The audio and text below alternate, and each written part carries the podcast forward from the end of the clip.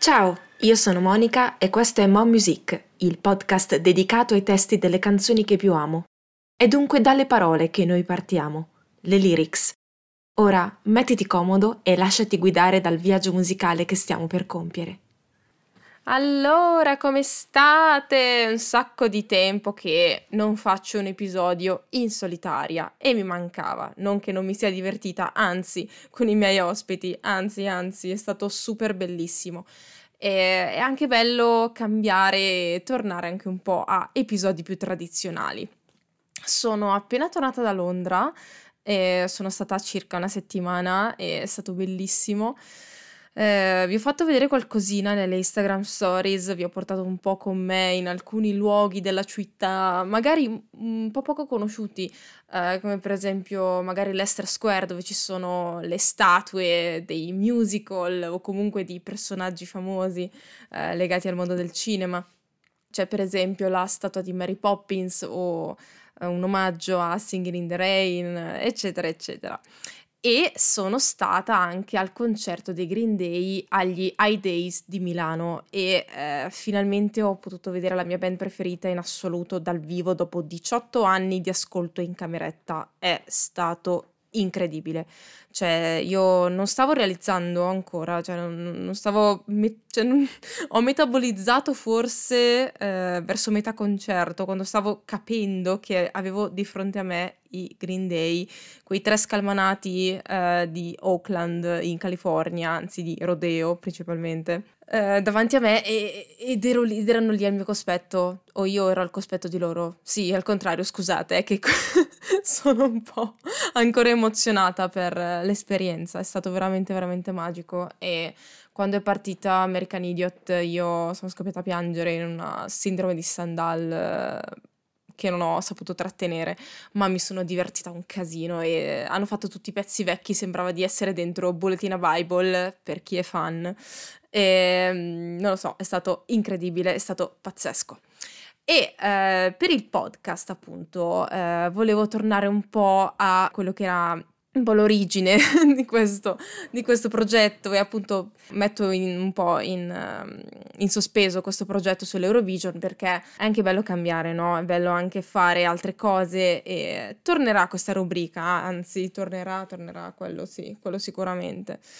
E um, volevo tornare a episodi un po' più tra- tradizionali e appunto per premiare la vostra fedeltà ho deciso di coinvolgervi come avevamo già fatto per l'episodio di San Valentino. Sì, perché settimana scorsa nell'Instagram Stories vi ho chiesto una cosa un po' particolare. Faccio un disclaimer. Questo episodio potrebbe contenere degli spoiler sulla quarta stagione di Stranger Things, che al momento della scrittura e dell'uscita di questa puntata ha visto concludersi una prima e molto succosa parte e continuerà i primi di luglio, quindi al momento io ho visto, sono in pari con la prima parte della quarta stagione e ho mm, già delle teorie, se volete ne, ne parliamo poi in privato eh, e le condividiamo. Eh, dicevo, se non l'hai ancora vista e intendi recuperarla più avanti con più calma, ti invito a interrompere immediatamente questo episodio. Se invece hai già esplorato le strade di Hawkins e da settimane hai consumato Running Up the Hill di Kate Bush, varca con me le soglie del sottosopra. Dunque, qualche giorno fa, eh, nelle stories, ti ho chiesto quale brano avresti utilizzato tu per liberarti dalla maledizione di Vecna. Questo è il villain di questa stagione, un personaggio che pare essere apparentemente scollegato dal Mind Flayer o al Demogorgone delle prime stagioni.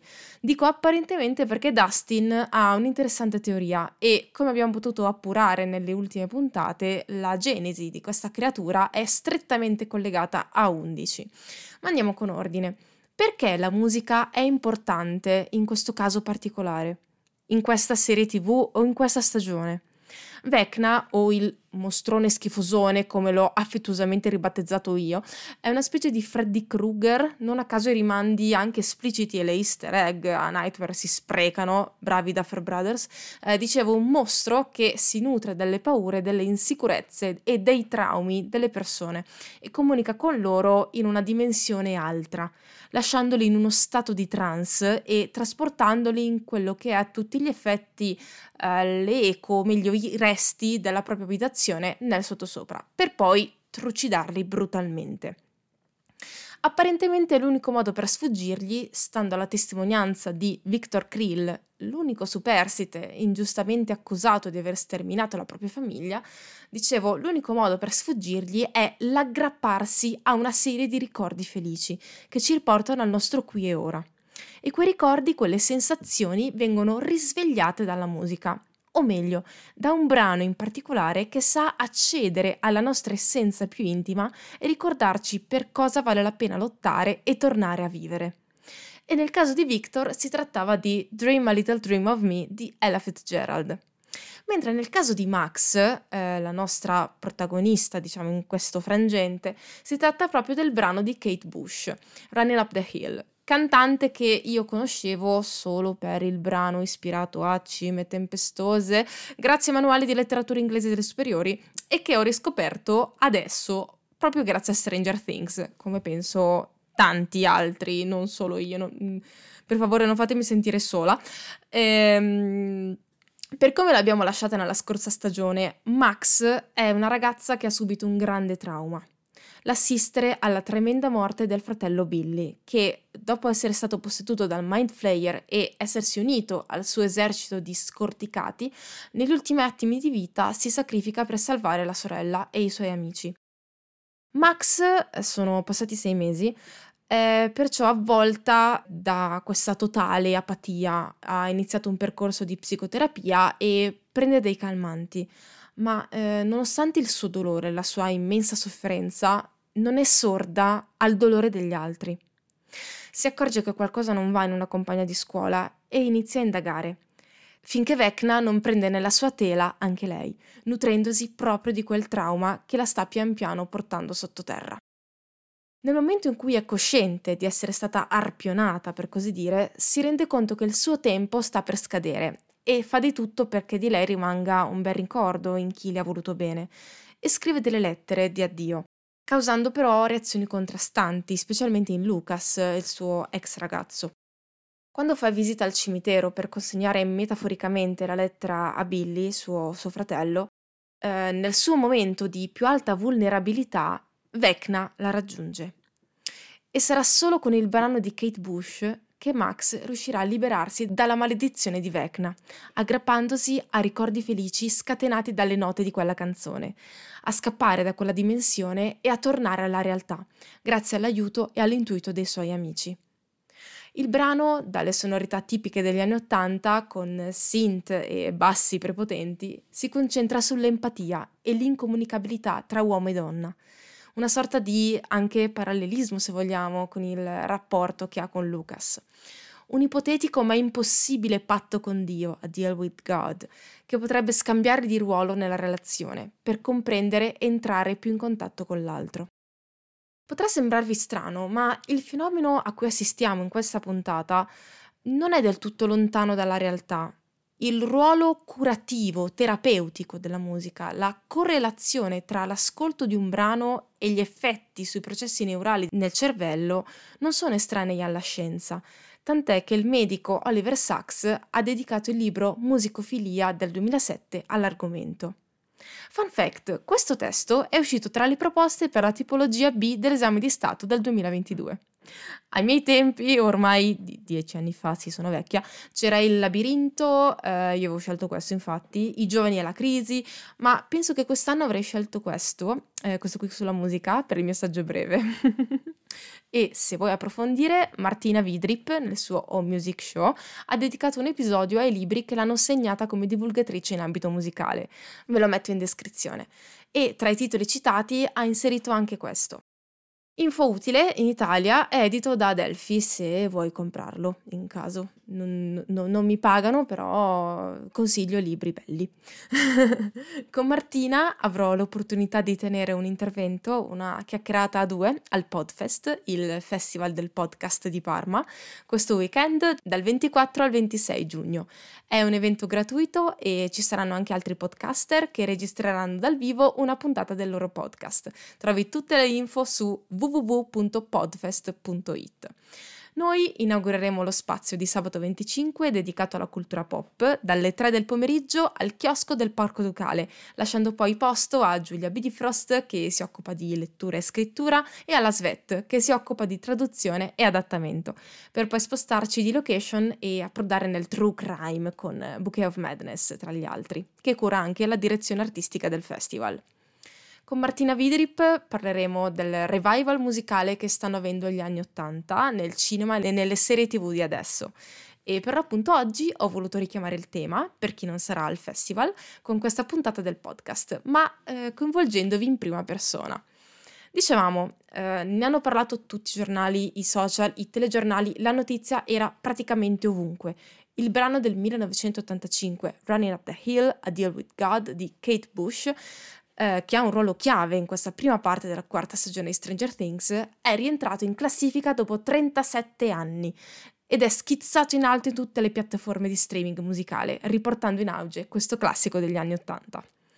A interrogarsi sul tema c'è stato anche Pasquale del podcast A di là del genere, mentre Martina Vidrip in O Music Show si è concentrata sul perché una canzone diventa virale e come questo succede. E io per questa puntata non volevo tanto soffermarmi su questo brano, bensì dare un tocco più personale, chiedendo a voi direttamente quale brano avrebbe lo stesso effetto che Running Up the Hill ha avuto su Max. Mi avete risposto in moltissimi e moltissime, non vi ringrazierò mai abbastanza per la vostra partecipazione. E dunque scopriamo insieme, dopo ben 10 minuti dall'inizio di questa puntata, eh, scopriamo insieme quali sono i brani, quali brani avrebbero la capacità di liberarvi da morte certa e riportarvi alla realtà, tramite l'accesso a determinati ricordi e particolari stimolazioni neurali. Ricordi talmente profondi e radicati che sarebbero in grado di riportarvi in vita se Vecna vi catturasse e si nutrisse dei vostri pensieri negativi.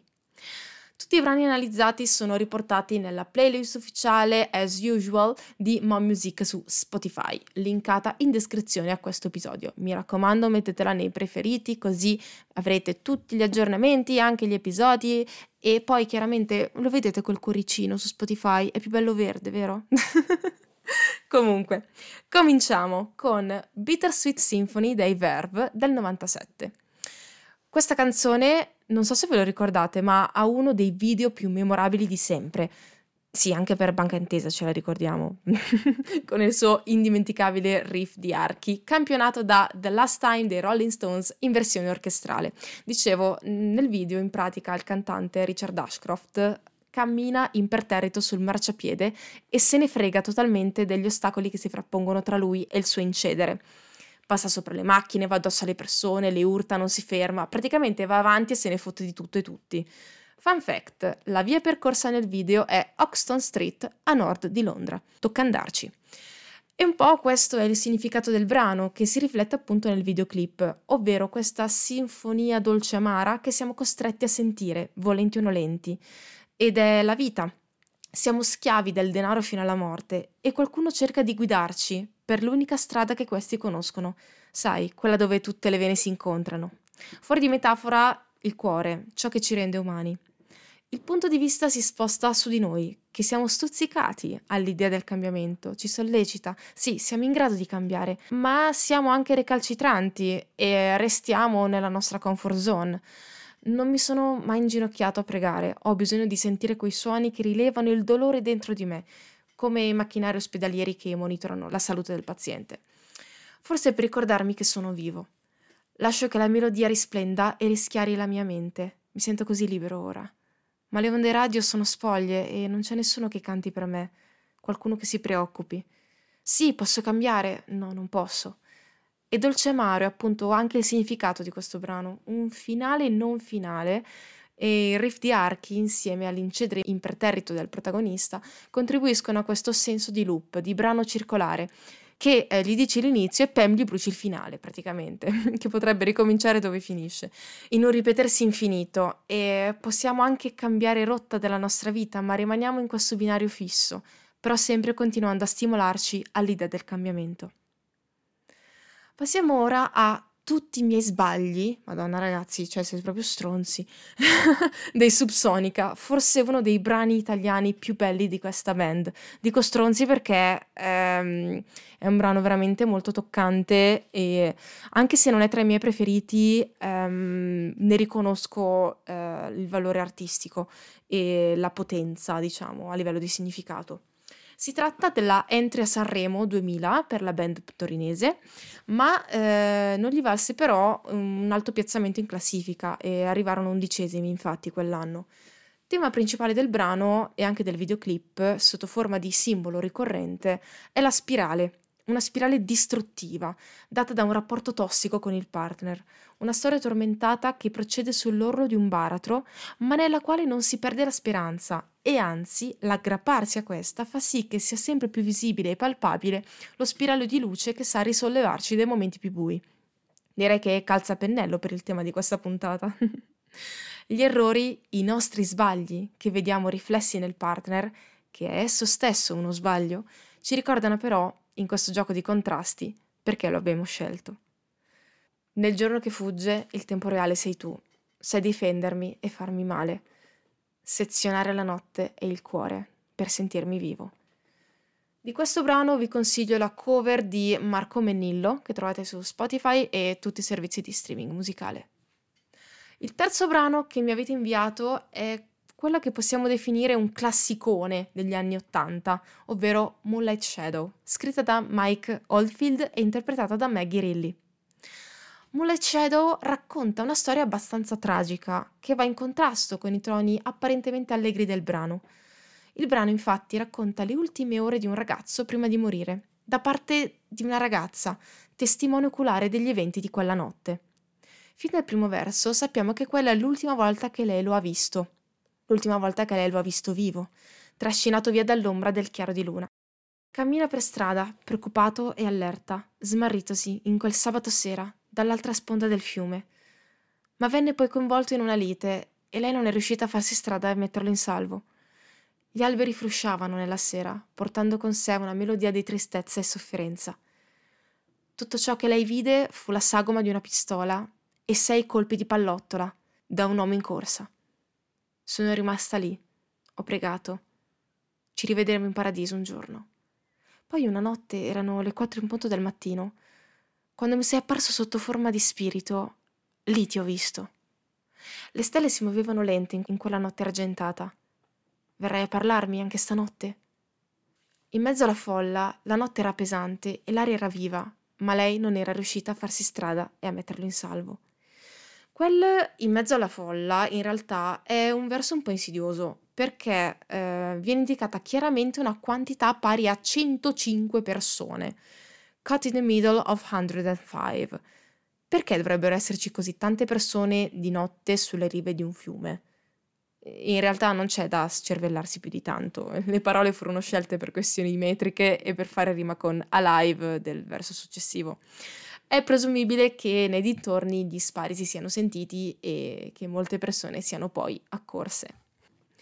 Passiamo ora a uno dei brani più usati negli ultimi vent'anni nelle colonne sonore di film e serie tv, e sto parlando di Where is My Mind dei Pixies.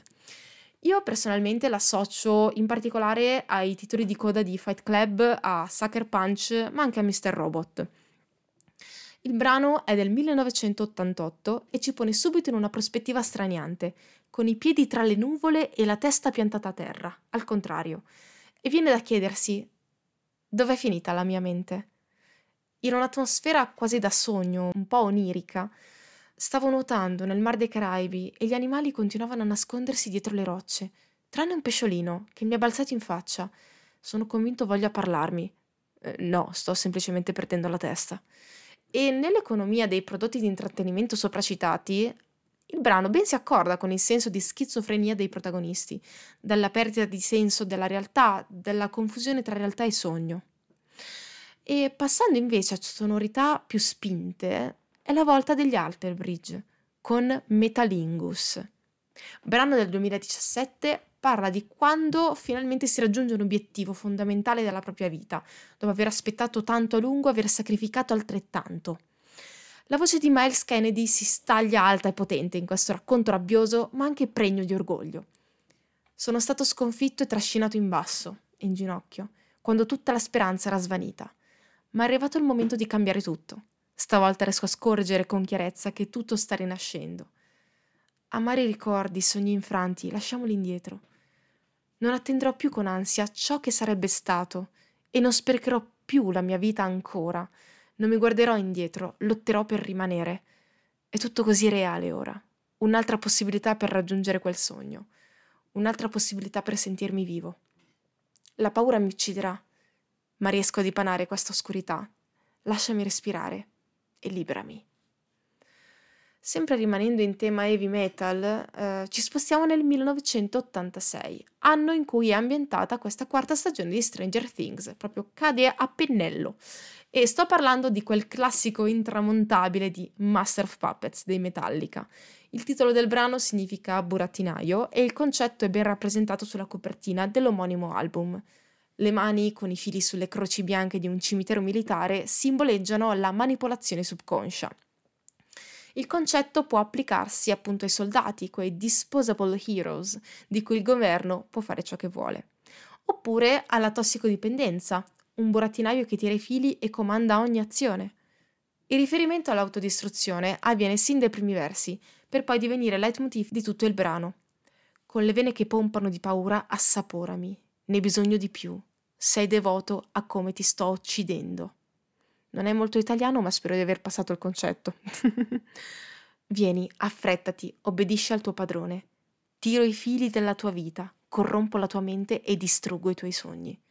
Accecato da me, non vedi nient'altro, e solo il mio nome urlerai.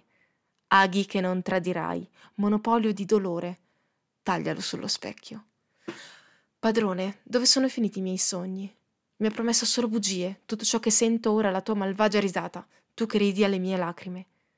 Curami, aiutami. Ti sei scelto l'inferno da solo, un labirinto infinito. Ora la tua vita non ha una direzione, la occuperò totalmente io ti aiuterò a morire, ti passerò attraverso e ti dominerò completamente. Per un'interpretazione più gioiosa, invece, eh, vi consiglio Master of Pizza dei Nanowar. Rimanendo appunto in ambito metal, il prossimo brano è Armata Strigoi dei Powerwolf del 2015. Gli Strigoi, di cui si descrive l'armata, sono demoni della mitologia rumena risorti dalle tombe, in grado di trasformarsi in animali, diventare invisibili e aumentare la propria vitalità grazie al sangue delle loro vittime. Vi suona qualcosa? Dei proto-vampiri sostanzialmente. La canzone racconta la storia di Vlad l'Impalatore o Vlad Tzepes, voivoda di Valacchia nel XV secolo, figura che poi ispirerà Bram Stoker per Dracula. Il brano racconta dell'assalto di Vlad all'accampamento ottomano ma invece che attaccare il sultano, l'armata demoniaca attacca irrefrenabile le tende dei visir, in nome di Dio e nutrendosi del sangue degli infedeli. Abbandonano poi la città, lasciando dietro di sé un macabro spettacolo, uno stuolo di impalati. Passando invece a temi più leggeri, arriviamo ai Muse con Time is Running Out del 2003. Madonna, come passa il tempo. Anche in questo caso, memorabile è il video musicale che vede dei governatori attorno a un tavolo impegnati a giocare tra di loro invece che prendere decisioni sul destino del mondo, mentre il tempo sta scadendo. Appunto, Time is Running Out. Una sensazione di annegamento e asfissia fanno da apripista nell'incipit di questo brano, creando una situazione ansiogena che spreme fuori la vita da noi stessi. Seppelliscilo questo senso di angoscia. No, non ti permetterò di farlo. Il nostro tempo sta scadendo, ma non puoi ricacciarlo giù. Di tutt'altro genere è il prossimo brano, che è il penultimo, eh, così lo sapete, ovvero All I Want Is You, tra poco finito, giuro, eh, degli O2 dell'88. Classico brano d'amore dove ciò che conta è lo stare insieme, non tanto i regali o le promesse impossibili, ma la volontà che tiene uniti i due amanti. Una sorta di prosieguo di With or Without You dell'album precedente. Fun fact, il video fu girato a Ostia ed è un omaggio al cinema di Fellini e a Freaks di Ted Browning del 32. Il video infatti, girato totalmente in bianco e nero, vede un circo accampato su una spiaggia Protagonisti sono un nano e una trapezzista, di cui lui si innamora, anche se già impegnata. Lui cerca di farsi notare dall'amata, ma la storia, ahimè, si conclude con la morte di quest'ultimo, dopo un tentativo di fare acrobazie sul trapezio.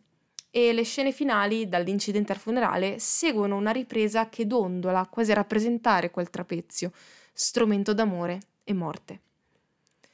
L'ultimo brano di oggi è The Anchor dei Bastille del 2016. L'ancora di cui si parla nel titolo è una persona che è costante nella nostra vita, agganciata alla nostra mente, il punto fermo che è in grado di guidarci quando ci sentiamo sperduti e naufraghiamo nella nostra stessa tristezza. Sei la canzone che canto sempre a me stesso per orientarmi e riportarmi alla realtà. Abbastanza calzante col tema di oggi, direi, eh? Tirando un po' le somme dei brani analizzati, devo dire che sono molto colpita per la varietà degli stessi e per la grande presenza di brani metal. Bravi! posso farmi un'idea del perché eh, questi brani vi colpiscano, cioè posso eh, ipotizzare perché così, vi colpiscano così tanto nel profondo, ma chiaramente non posso davvero capire l'effetto che queste canzoni hanno su di voi, cioè dovrei essere io voi, dovrei fare un deal with God e potermi switchare con voi. questi brani sono così personali e sono onorata che abbiate voluto condividerli con me.